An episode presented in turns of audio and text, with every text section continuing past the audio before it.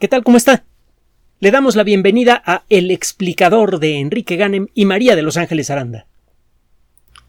Los acontecimientos de las últimas semanas le han dado una enorme vigencia a una idea que le hemos ofrecido con frecuencia, que la ciencia da poder, pero no da sabiduría.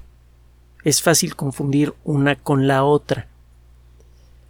El conocimiento puede poner en nuestras manos la capacidad de hacer eh, cosas enormes. Mientras más conocimiento, más grandes las cosas que podemos hacer. Pero grande no significa bueno. Déjeme ponerle un ejemplo que es especialmente preocupante. Las armas químicas comenzaron a tomar su forma moderna en la Primera Guerra Mundial como consecuencia de la, la búsqueda, cuando menos ese era el pretexto, de un arma tan terrible, tan definitiva, que acabara con la guerra. Usted utilizaba eh, esta arma de destrucción masiva y producía un desastre tan, tan grande que obligaba al enemigo a negociar, y con eso se acababa la guerra y se salvaban muchas vidas más. Este argumento ha sido utilizado de muchas maneras diferentes desde entonces y ha servido incluso para justificar el bombardeo atómico. Puede llegar a tener algo de, de, de, de cierto. Todo depende de las circunstancias específicas de cada caso, hay que reconocerlo. Pero lo cierto es que a la larga esa forma de pensar, iba a decir razonar, pero no me gusta utilizar ese augusto término para discutir este tipo de necedades, eh, esa forma de pensar a la larga genera no solamente un daño terrible en, en la gente, en, en, en la eh, población civil, que son los únicos inocentes de cualquier conflicto independiente. En todos los conflictos siempre uno tiende a pensar en que están los buenos y están los malos. Eh, y siempre piensa usted que una de las dos partes en conflicto es la buena y que la otra parte es la mala.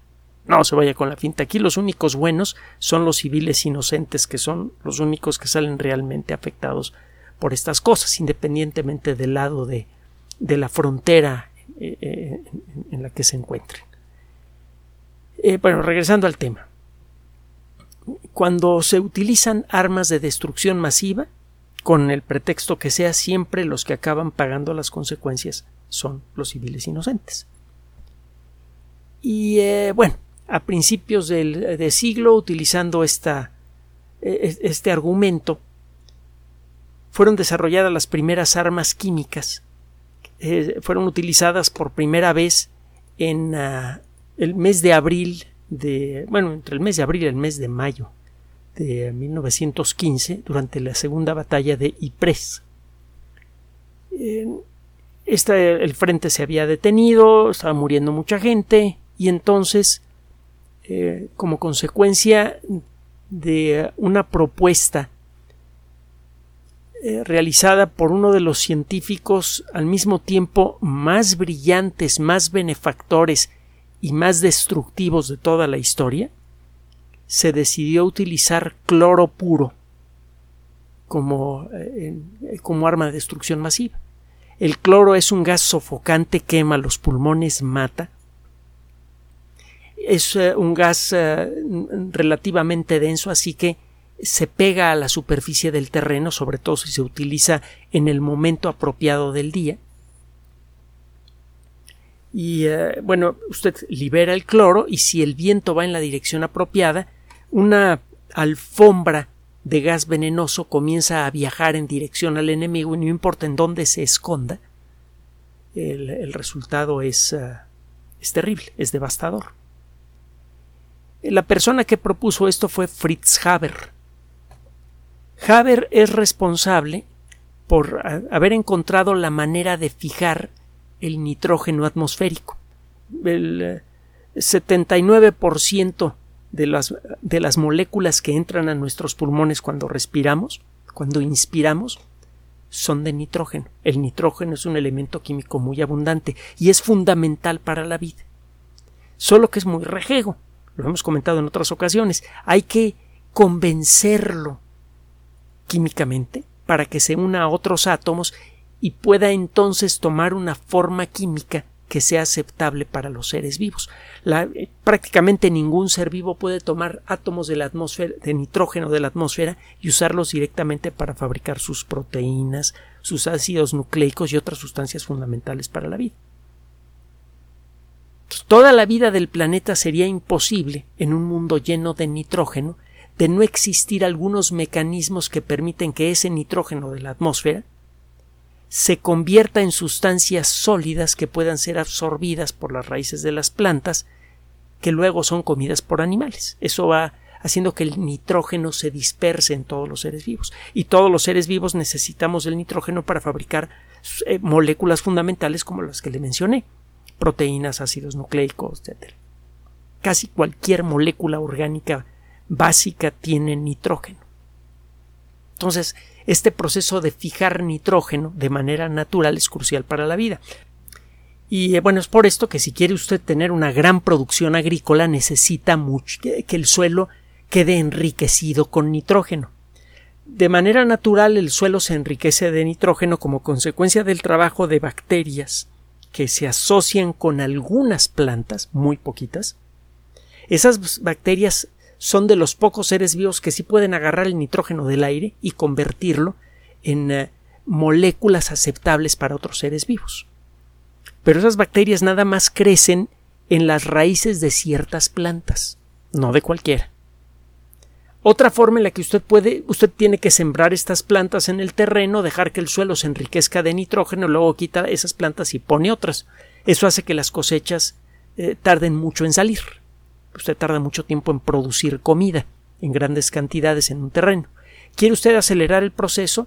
Pues necesita cruzar los dedos para que ocurran muchos relámpagos en la zona en donde usted vive, porque cada relámpago calienta muchísimo las moléculas de nitrógeno y de oxígeno de la atmósfera, y como consecuencia de eso los átomos se, eh, de oxígeno y de nitrógeno se sueltan, normalmente vienen en parejas, se sueltan y se pegan unos con otros. Se forman moléculas con nitrógeno y oxígeno, los nitratos, que son fácilmente arrastrados por la lluvia, caen al suelo y fertilizan el terreno. Pero si no tiene usted muchos relámpagos en el lugar en donde usted vive, pues ya se fastidió. No hay forma natural de fertilizar el terreno rápidamente. Es allí en donde entró Fritz Haber. Él desarrolló una técnica que permite precisamente hacer esto. Tomar nitrógeno del aire, fijarlo de manera artificial y uh, eh, dispersarlo en un gran terreno. Usted puede conseguir que el terreno quede fertilizado en muy poco tiempo con la ayuda de la técnica de Haber. Haber produce... Eh, eh, eh, de las fábricas de Haber salían sacos y sacos de nitrato, nitrato de sodio, nitrato de potasio, que eh, servían como fertilizantes de altísima calidad. Este, este asunto de los nitratos llegó en un momento crucial, cuando estaba empezando a subir el tamaño de la población como consecuencia del uso inicial de vacunas y antibióticos. Fue eso lo que evitó eh, grandes hambrunas en todo el mundo. Ahora, por otro lado, esa misma técnica servía para construir otro tipo de sustancias nitrogenadas, los explosivos. Alemania se estaba quedando sin materias primas para fabricar explosivos en la Primera Guerra Mundial. Y fue gracias al genio de Haber que Alemania pudo seguir fabricando explosivos, y eso eh, alargó mucho el, el, la duración de la guerra. Entonces, en la actualidad, aproximadamente la mitad de la población mundial come gracias al proceso de Haber. Definitivamente es un gran benefactor de la sociedad humana. Pero también Haber ayudó, fue el que desarrolló las primeras armas químicas modernas de destrucción masiva, y fue la persona que desarrolló las técnicas que permiten fabricar grandes cantidades de explosivos muy poderosos. Pero eso no es todo. Haber, eso lo va a encontrar usted en la Wikipedia, Fritz Haber con H y con B grande, está ligado a una empresa, I G Farben, que tiene una historia muy negra. Esa eh, empresa, entre otras cosas, fue la que fabricó el uh, ciclón B, un producto, se escribe con Z y con Y, ciclón B. El ciclón B era un producto supuestamente diseñado con, para eh, matar uh, ratas y otros, uh, y, y otros bichos en uh, edificaciones. Usted sacaba a todo mundo de un edificio, sellaba bien las ventanas, echaba un frasquito de, de ciclón B. Este producto, en contacto con un poquito de agua y con el aire, producía grandes cantidades de ácido cianhídrico, que es una de las sustancias naturales más venenosas que existen. Y eh, eh, eso pues, lo acababa con ratas y todo eso. Eh, el ácido cianhídrico se utilizó en los campos de concentración alemanes para asesinar a, a millones de personas. Usted probablemente ya sabe cómo. Y eh, bueno, pues está, esto está ligado con la empresa I G Farben. En, de alguna manera también el nombre de Fritz Haber queda ligado con este proceso. La vergüenza, la esposa de Haber era una enfermera, nada más, pues muy, muy convencida de su trabajo, muy honesta y muy, muy espiritual. Cuando se enteró de lo que estaba haciendo su esposo, enfrente de él sacó una pistola y se pegó un tiro y se suicidó. Fue una, una tragedia espantosa. La vida de Haber eh, eh, está marcada por, por, eh, por la tragedia, y es una muestra excelente de cómo el conocimiento puede servir al mismo tiempo para hacer cosas maravillosas, como darle de comer a miles de millones de personas, o, o para crear armas de guerra verdaderamente espeluznantes. Ahora, ¿por qué le menciono esto? Ahí le va. En eh, mil novecientos cincuenta y dos, un par de investigadores, Ranajit Ghosh y, y uh, un señor Newman, inventaron una sustancia. Eh, en, estaban buscando eh, pues, eh, eh, algún tipo de insecticida o alguna otra sustancia parecida a los insecticidas modernos que sirviera como pesticida para matar no solamente eh, a, a insectos que se pudieran comer las cosechas, sino también a ratones y, y, y otros animales que podían comerse los granos de cebada y de que pudieran comerse las cosechas una vez ya guardadas en silos. Lo que se pretendía era proteger alimentos. Ellos en mil novecientos cincuenta y dos patentaron un compuesto cuyo nombre químico formal es dietil S dos dietilaminoetil fosfotionato o fosfotionato. Esta sustancia resultó ser muy buena para matar toda clase de bichos, y eh, en mil novecientos cincuenta y cuatro apareció en el mercado con un nombre comercial, Amitón. En muy poco tiempo fue retirado del mercado rápidamente porque estaba empezando a, a generar problemas de salud gravísimos en las personas que lo usaban, incluso en cantidades ridículas. A partir de allí, este producto cayó en manos del, del ejército inglés, que empezó a estudiarlo. El, otros países del mundo, Rusia, Estados Unidos, etcétera, se enteraron de la existencia de este compuesto, que por otro lado, para los que saben, no es muy difícil de fabricar. Se puede fabricar en grandes cantidades. Y eh, pues el... el uh, El resultado de los experimentos que, que hicieron estos investigadores fue eh, de veras eh, dantesco. Se dieron cuenta que en una cantidad de veras ridícula de unos pocos miligramos, este compuesto sea aspirado o absorbido por la piel, ni siquiera tiene usted que respirarlo, puede matar a una persona. Esta sustancia cambió de nombre. Ahora se le llama el agente B X. La B es V. Agente B X es algo así como agente venenoso X. Esta sustancia,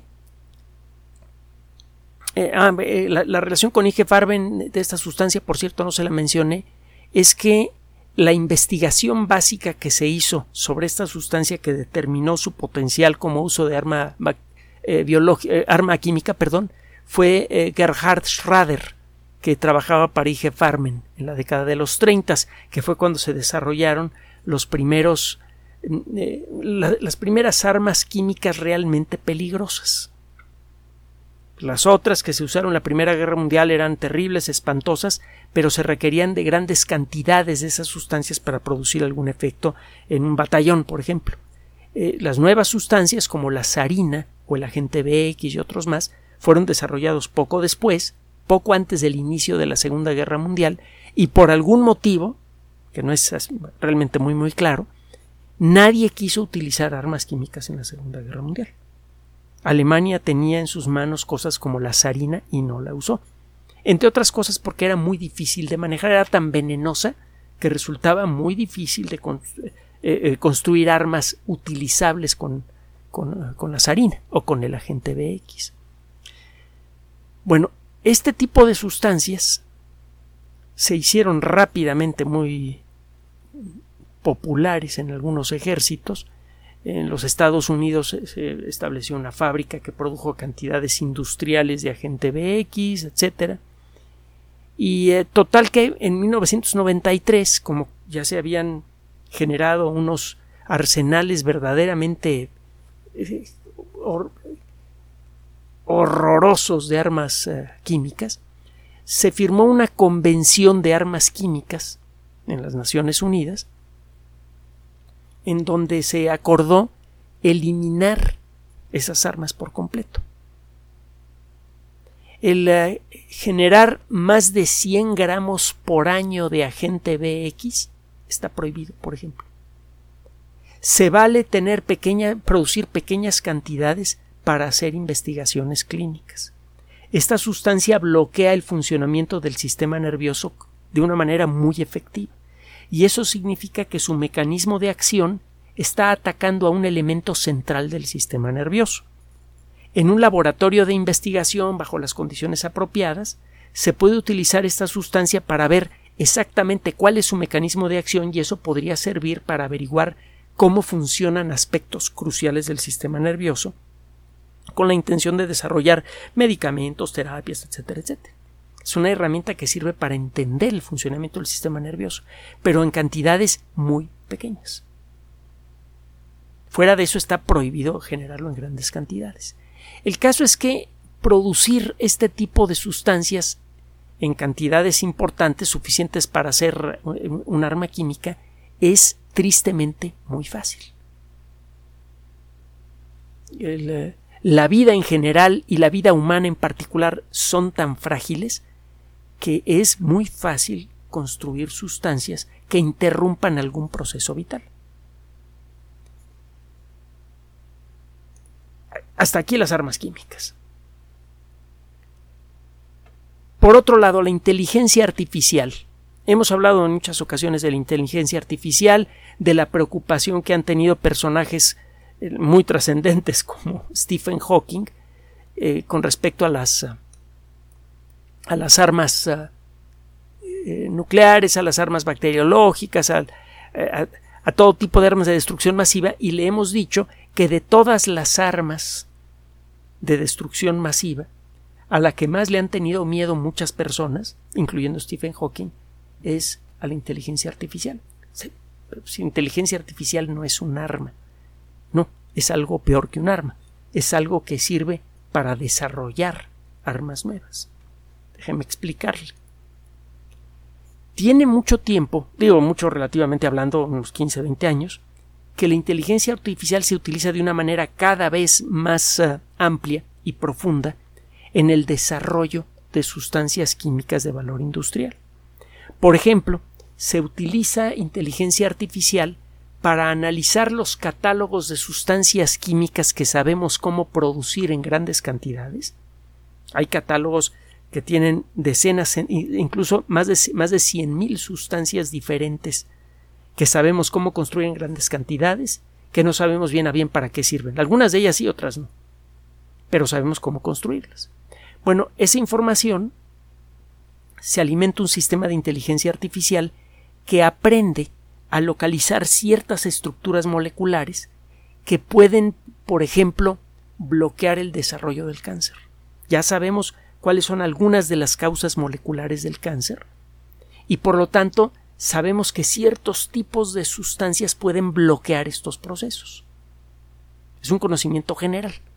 Bueno, un sistema de inteligencia artificial puede navegar en esta gran masa de información de los compuestos que podemos producir en grandes cantidades para decir, mira, esta, esta y esta sustancia de acá tienen potencial contra el cáncer.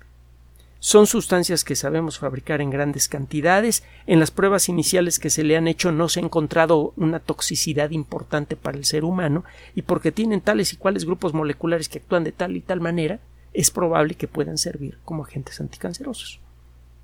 Y lo mismo pasa para la búsqueda de medicamentos antivirales, etcétera. A lo largo de la pandemia le, le explicamos cómo la inteligencia artificial ha ayudado de manera activa a generar listas de sugerencias de sustancias que podrían servir para tratar a los enfermos graves de COVID diecinueve.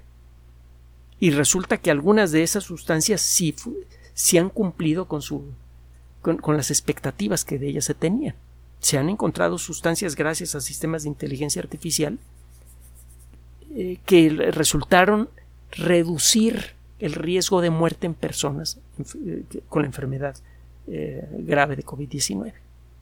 Entonces, sí, sí han tenido ese papel y están salvando vidas de otras maneras estas, eh, eh, est, eh, estas redes neuronales inteligentes entrenadas para la búsqueda de medicamentos. Bueno, pues resulta que un grupo de, de investigadores dedicados a la inteligencia artificial y a la farmacología acaban de sonar una señal de alarma en una revista que se llama Nature Machine Intelligence, una revista de editorial Nature que se dedica a la inteligencia automática, otro nombre para la inteligencia artificial, Machine Intelligence. Bueno, estos investigadores trabajan en el King's College de, de Londres, que tiene una enorme tradición académica, y también trabajan eh, para una empresa farmacéutica que se llama Collaborations Pharmaceuticals, una empresa que se dedica a fabricar medicamentos. Tienen una herramienta de inteligencia artificial que se llama Megasyn, es S Y N, Megasyn, una sola palabra. Y eh, lo que hicieron fue cambiar un poquito los parámetros operativos del sistema de inteligencia artificial. En lugar de que el sistema desechara sustancias que a su juicio eran tóxicas para el ser humano, ahora se le pidió que nada más reportara qué sustancias potencialmente tóxicas para el ser humano encontraba en esta lista gigante de sustancias eh, que podemos, sabemos cómo construir rápidamente y en grandes cantidades. Y eh, aquí viene lo verdaderamente espeluznante. Le decía yo que es más fácil, eh, siempre ha sido más fácil romper que construir. Fabricar un reloj es muy difícil, romperlo basta con un martillazo. Es difícil curar al ser humano, es difícil curar a nuestro cuerpo. Es muy fácil descomponerlo. En solo seis horas de operación, este sistema generó una lista de sustancias que, fáciles de producir, que tienen el potencial de convertirse en armas químicas por su toxicidad, por su capacidad para fabricarlas en grandes cantidades y por otros factores. ¿Y sabe de qué tamaño fue la lista? En solo seis horas, cuarenta mil posibles armas químicas. Si usted busca la descripción de los síntomas de una persona que se ha envenenado con sarina, B X, Novichok o cualquier otra de las sustancias que han sido diseñadas en las últimas décadas y que atacan al sistema nervioso, va a, de veras se va a asustar. Algunas de estas armas químicas además No, y la, de hecho la mayoría de ellas dejan a veces secuelas de por vida en las personas que sobreviven a un ataque. No siempre, pero con alguna frecuencia, el que sobrevive a un ataque de Novichok, de sarina, de B X, etcétera, se queda con consecuencias muy desagradables de por vida. Entonces no es nada más el, el, el que estas armas maten. Estas armas lastiman a todo mundo, incluso a los supervivientes. Y estamos hablando de sustancias ya conocidas. Lo que se podría conseguir en términos eh, bélicos con el uso de sistemas de inteligencia artificial que ya tenemos, simplemente cambiándole sus parámetros operativos, es verdaderamente dantesco. Y esto pues tiene usted que verlo en, en, en la perspectiva de los eventos que están ocurriendo en, en Europa. Conste que no estamos diciendo que alguna de las partes en el conflicto esté haciendo esto. Pero desgraciadamente la forma de pensar de la colectividad humana desde principios del siglo veinte, eh, obliga a toda potencia mundial a hacer algo de investigación sobre el tema, siquiera para saber de qué tiene que defenderse, como mínimo para saber de qué tiene que defenderse. O sea, ningún país que tenga un sistema militar fuerte puede darse el lujo de ignorar a las armas químicas. Te debes, de, debe entenderlas, debe saber que existen y debe saber cómo protegerse de ellas y cómo proteger a la población civil de ellas. Es necesario hacer investigación en armas químicas, inevitablemente. Esto, ¿sabe? Es, es estar un poco como en el interior de un automóvil que está siendo manejado en forma irresponsable en una carretera que tiene grandes acantilados. Está usted sentado en el asiento de atrás, las personas que van adelante van hasta las orejitas con, con alcohol y van moviendo el volante en, en forma irresponsable. Así se siente el, eh, el mundo cuando es manejado con este tipo de lógica. Es muy fácil, incluso en un laboratorio casero, bien provisto, un químico que tenga acceso a algo de dinero, que no tiene que ser mucho, en un laboratorio casero y con una computadora personal, no se necesita más para operar un sistema de inteligencia artificial eh, poderoso, podría desarrollar armas químicas que pueden afectar la vida de millones. Si eh, vamos a sobrevivir a este siglo veintiuno, y creo que sí vamos a sobrevivir. Tenemos la, la sensación de que con todo y todo hay, hay más cordura que locura en, en, en la colectividad humana. Pero si vamos a sobrevivir a este siglo, es porque vamos a encontrar la manera de producir de manera predecible estructuras sociales que le den un valor especial a la convivencia en todos los sentidos.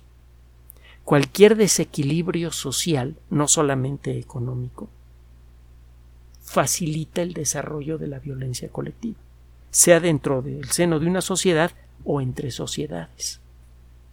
Si vamos a sobrevivir a la locura del siglo veintiuno, será porque vamos a encontrar las circunstancias que nos permitan contemplar este tema que le acabo de presentar como lo que es una locura.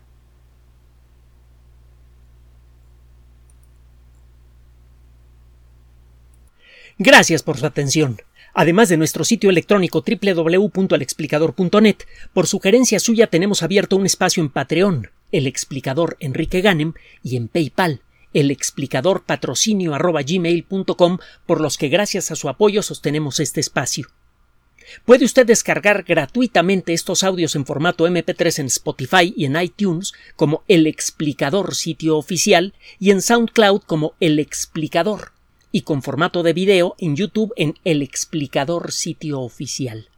Recuerden nuestras redes sociales de siempre: Twitter Enrique-Ganem y en Facebook Enrique Ganem Sitio Oficial, El Explicador y los grupos que usted ya conoce.